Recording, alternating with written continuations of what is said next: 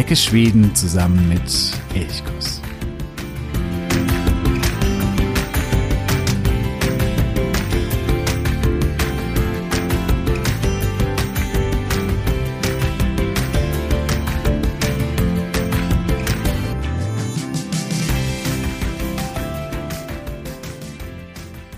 Alles liegt ruhig und still. Der Mond scheint hell über den einsamen Hof irgendwo in Schweden. Doch da bewegt sich etwas. Ein kleiner Kobold wandert zwischen Haus und Stall. Mit seinem weißen Bart wirkt er wie ein alter Mann, aber er ist kleiner als ein Kind. Tomte ist unterwegs. Er schaut nach den Tieren im Stall und wacht über Haus und Hof. Vielleicht kennst du das Bilderbuch Tomte Tummetott von Astrid Lindgren mit den herrlichen Illustrationen von Tomte, wie er hier in der Winternacht den Hof bewacht und zwischen Hof und Stall hin und her zieht. Ja, in diesem Buch Tomte Tummetott wird von Tomte erzählt, der im Nacht seine Runden zieht und seine Aufgabe ist es, einen Bauernhof zu beschützen. Dieser Tomte, der hat sehr viel mit dem Weihnachtsmann zu tun, obwohl er ursprünglich eigentlich überhaupt gar nichts mit ihm gemein hat. Und wo diese Verbindung ist zwischen Tomte und Weihnachtsmann, dem wollen wir heute ein bisschen auf die Spur gehen.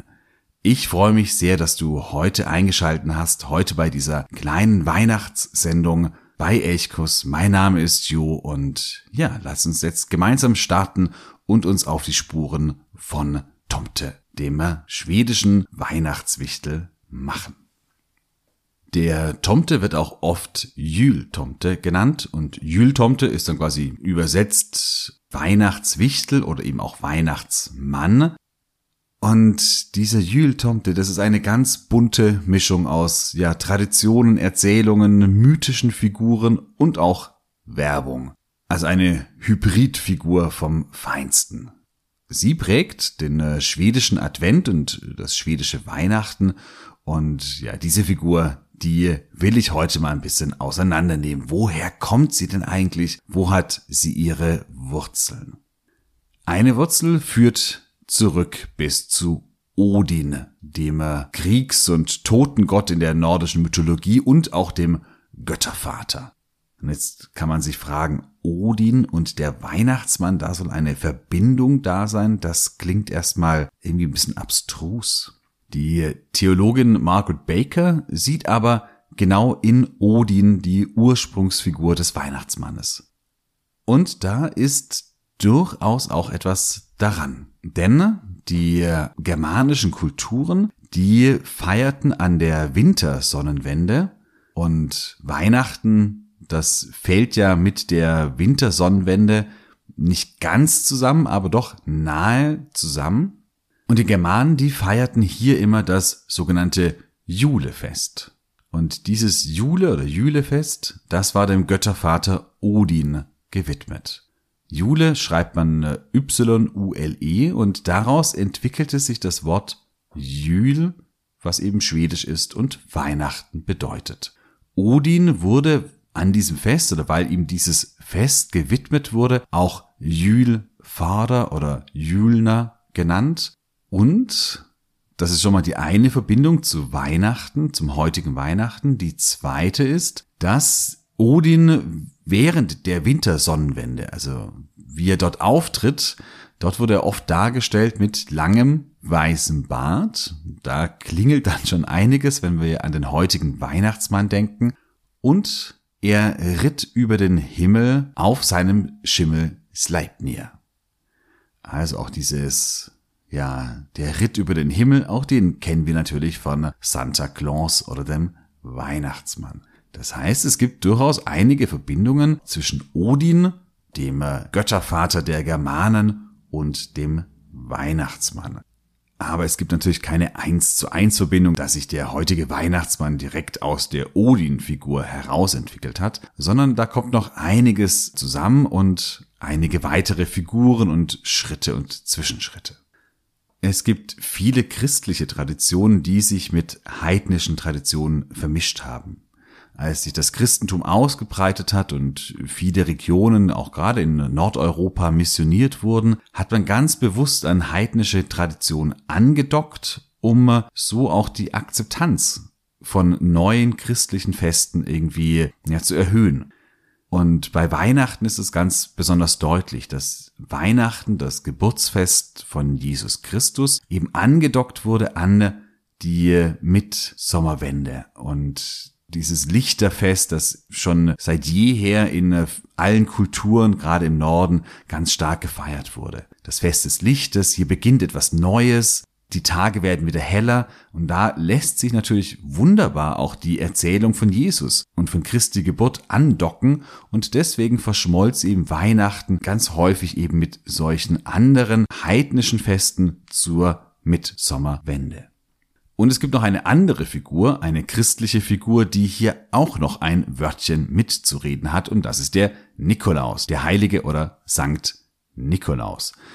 Nikolaus war ein Bischof, der im 4. Jahrhundert nach Christus in der heutigen Türkei wirkte und er war bekannt für seine Mildtätigkeit und Güte. Zum Beispiel soll er der Legende nach 3 junge Frauen, deren Vater sehr, sehr tief verschuldet war, aus der Prostitution gerettet haben, indem er ihnen eine Tasche voll Gold schenkte.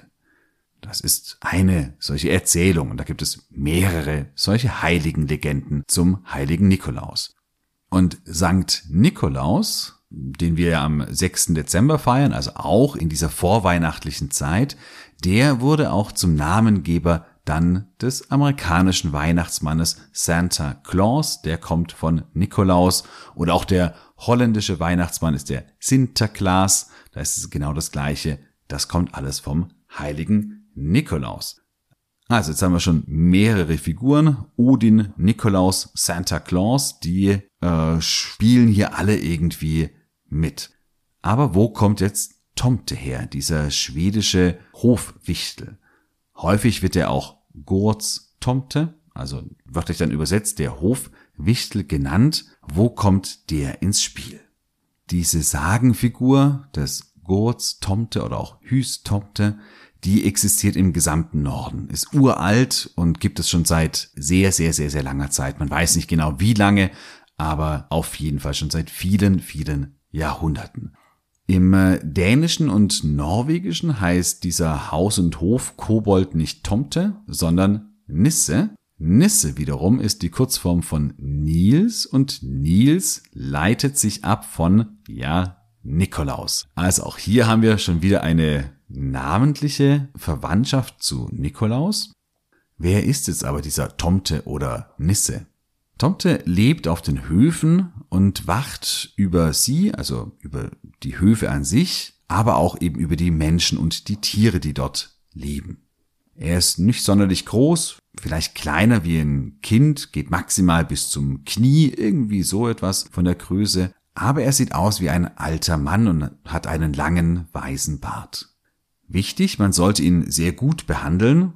Tut man es nicht, kann der Kobold böse werden, üble Streiche spielen oder im schlimmsten Fall vielleicht sogar den Hof verlassen und dann, so die Vorstellung, die alte Vorstellung, ist der Hof schutzlos allem anderen, allem Bösen auch ausgeliefert. Das heißt, diesem Tomte, dem soll man immer nett gegenüber auftreten und hin und wieder vielleicht auch eine kleine Gabe schenken. Der Tomte hat zunächst einmal mit Weihnachten herzlich wenig zu tun. Er ist das ganze Jahr auf dem Hof und bewacht das ganze Jahr über den Hof. Die Verbindung von Weihnachten und Tomte, die ist vor allen Dingen dem Dichter Viktor Rydberg und seinem Gedicht Tomten zu verdanken, beziehungsweise weniger dem Dichter selbst, sondern vielmehr der Zeichnerin, die dieses Gedicht in Bilder umgesetzt hat, Jenny Nyström. Hören wir mal in die erste Strophe von Tomten, diesem Gedicht von Viktor Rydberg, hinein. Das Gedicht wurde Ende des 19. Jahrhunderts geschrieben. Mit vinternattens köld erhot, stjärnorna knistra och klimma. Alla sova i enslig gård, djupt under midnattstimma. Månen vandrar sin tysta ban. Snön lyser vit på fyr och kran. Snön lyser vit på taken. Endast tomten vaken. Ja, hier taucht er auf, endast Tomten erwachen. Nur der Tomte, also der Hofwichtel, ist wach in dieser Mitwinternacht, also in dieser dunklen und eiskalten Mitwinternacht, in der nur die Sterne glitzern, ansonsten auf diesem einsamen Hof alle schlafen und der Mond seine stille Bahn über den Nachthimmel wandert. Hier in diesem Gedicht wird der Tomte dann später auch noch ein bisschen genauer beschrieben und er wird vor allen Dingen mal in die winterliche Nacht gesetzt. Auch hier ist noch kein Weihnachten im Spiel, das kommt dann aber so ein bisschen mit Jenny Nyström, die eben dieses Gedicht illustriert.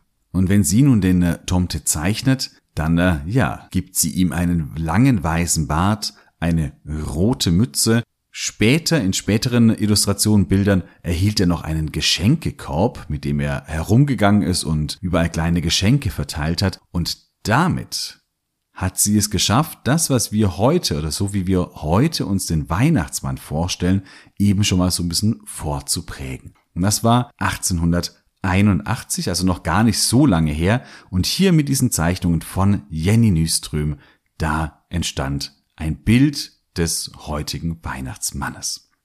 Das Gedicht von Viktor Rydberg, Tomten, das wiederum ist die Vorlage für Tomte Tummetott von Astrid Lindgren, die dieses Gedicht aufgenommen hat und sie hat es in einen Prosatext umgeformt und somit war Tomte Tummetott geboren. Wenn du dieses Buch noch nie gehört hast und da noch nie reingelesen hast, dann ist das vielleicht meine Weihnachtsempfehlung für dich. Tomte Tummetott von Astrid Lindgren, ein wirklich wunderschönes Buch. So, jetzt haben wir den Tomte, der schon aussieht wie ein Weihnachtsmann. Jetzt müssen wir kurz ein bisschen den Kontinent wechseln und in die USA hinüber switchen. Denn im 19. und 20. Jahrhundert verschmolzen amerikanische und schwedische Vorstellung vom Weihnachtsmann und ja, so entstand dann quasi unsere heutige Hybridfigur. In den USA gab es nämlich bereits das Bild des etwas übergewichtigen Santa Claus, der einen roten Mantel und einen weißen Rauschebart trägt. Im Gedicht The Wizard from Sankt Nikolaus, also hier haben wir wieder die Verknüpfung von Sankt Nikolaus und Santa Claus. Das Gedicht ist auch bekannt unter dem Titel The Night Before Christmas von Clement Clark Moore aus dem Jahr 1823, da kommt er auch schon mit einem Schlitten, der von 8 Rentieren gezogen wird, über den Himmel gerauscht und in den Schornstein hineingefahren. Erste Zeichnungen zu dieser Santa Claus-Figur entstanden bereits 1863. Das heißt, bevor Jenny Nyström ihre Bilder von Tomte zeichnete, gab es in den USA bereits schon so eine Vorstellung, wie dieser Santa Claus aussehen könnte. Diese Santa Claus-Figur ist keine Erfindung von Coca-Cola. Das wird manchmal so erzählt, das ist aber nur eine Urban Legend. Stimmt nicht. Coca-Cola verhalf dieser Santa Claus-Figur aber zum Durchbruch. Die Getränkefirma griff in den 1930er Jahren diese Santa Claus-Figur aus Moores Gedicht auf und machte sie eben durch seine eigene Werbung extremst populär. Und jetzt wird's ganz spannend. Der Werbezeichner, der dafür verantwortlich war, hieß Haddon Sundblom. Und seine Eltern, das waren schwedische Auswanderer. Sie stammten zum einen von den Ålandinseln und aus Schweden. Es ist natürlich gut möglich, das ist jetzt aber nur Spekulation, man weiß es leider nicht, dass diese Eltern und damit auch eben Sundblom, der verantwortlich war für den Coca-Cola-Weihnachtsmann, dass die nicht nur Moores Gedicht, sondern vielleicht auch Rydbergs Gedicht und vor allen Dingen Nyströms Zeichnungen kannten und sich davon inspirieren ließen. Wie gesagt, das weiß man nicht. Aber es kann sein, dass hier Coca-Cola aus all diesen davor schon bestehenden Figuren eben eine Figur gemacht hat und die wurde dann natürlich für das, was so in unseren Köpfen der Weihnachtsmann ist, absolut prägend. Die rote Mütze, der lange weiße Rauschebart, der rote Mantel, ein bisschen übergewichtig und dann eine Rentierschlitten. All das, diese Vorstellung haben wir dann eben doch Coca-Cola zu verdanken. Ja, und so sieht man, es ist eine ganz alte Figur, die viele Wurzeln hat, bis hin in die nordische Mythologie, bis hin zu Odin, dem Göttervater der Germanen. Coca-Cola spielt mit rein, Sankt Nikolaus spielt natürlich auch mit rein und ganz wichtig, der Jül-Tomte oder auch der Hüs-Tomte, der schwedische Haus- und Hofkobold.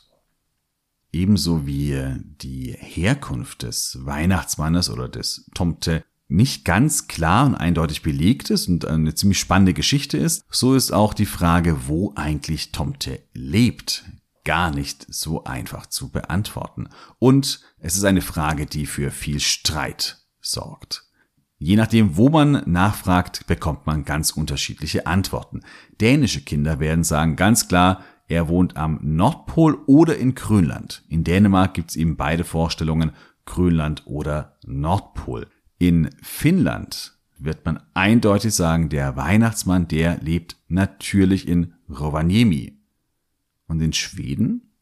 In Schweden ist es gar nicht so eindeutig. Mora, am Siljanssee gelegen, behauptet, das Tomteland südlich der Stadt sei Wohnort des Tomte.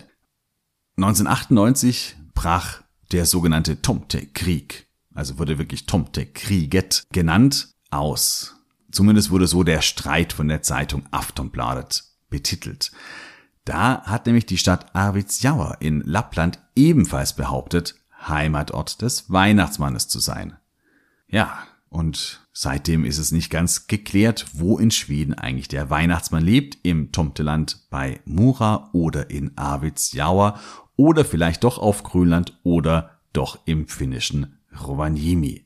Wir wissen es leider nicht so genau. Der Krieg ist nicht entschieden, aber es ist, glaube ich, auch gar nicht so entscheidend. Hauptsache, er lebt in unseren Köpfen und er bringt uns gute Laune an Weihnachten. Und da es eine Hybridfigur ist, kann er vielleicht ja auch mehrere Wohnorte haben. Ja, das war es heute auch schon wieder mit dieser kleinen Geschichte zum Jül-Tomte oder allgemein zum Tomte, der an Weihnachten die Geschenke bringt und natürlich der Tradition nach wie vor auf Haus und Hof aufpasst, solange du ihn gut behandelt hast. Das ist ganz, ganz wichtig. Ja, jetzt an diesem Sonntag, wo die Folge online geht, ist schon der zweite Weihnachtsfeiertag. Ich hoffe, dass du ein richtig schönes Weihnachtsfest mit deinen Lieben, deine Familie hattest, dass du jetzt auch noch ein paar schöne, geruhsame Tage hast, wo du einfach ja ein bisschen Gemütlichkeit genießen kannst, Weihnachtszeit genießen kannst. Und vielleicht lernst du ja auch ein bisschen Schwedisch in diesen freien Tagen oder liest ein gutes schwedisches Buch. Ich weiß es nicht. Ich wünsche dir auf jeden Fall eine wunderschöne Zeit. God jul och gott nytt år. Und dann freue ich mich natürlich auch, wenn du bei der nächsten Episode wieder dabei bist. Dann geht es um verschiedene Fähren, die dich nach Schweden bringen können. Ich stelle einige vor und sie können dir dann vielleicht ein bisschen hilfreich sein bei der Wahl beim nächsten Schwedenurlaub. Ich freue mich, wenn du auch dann wieder dabei bist. Ha det så bra. Vi hörs.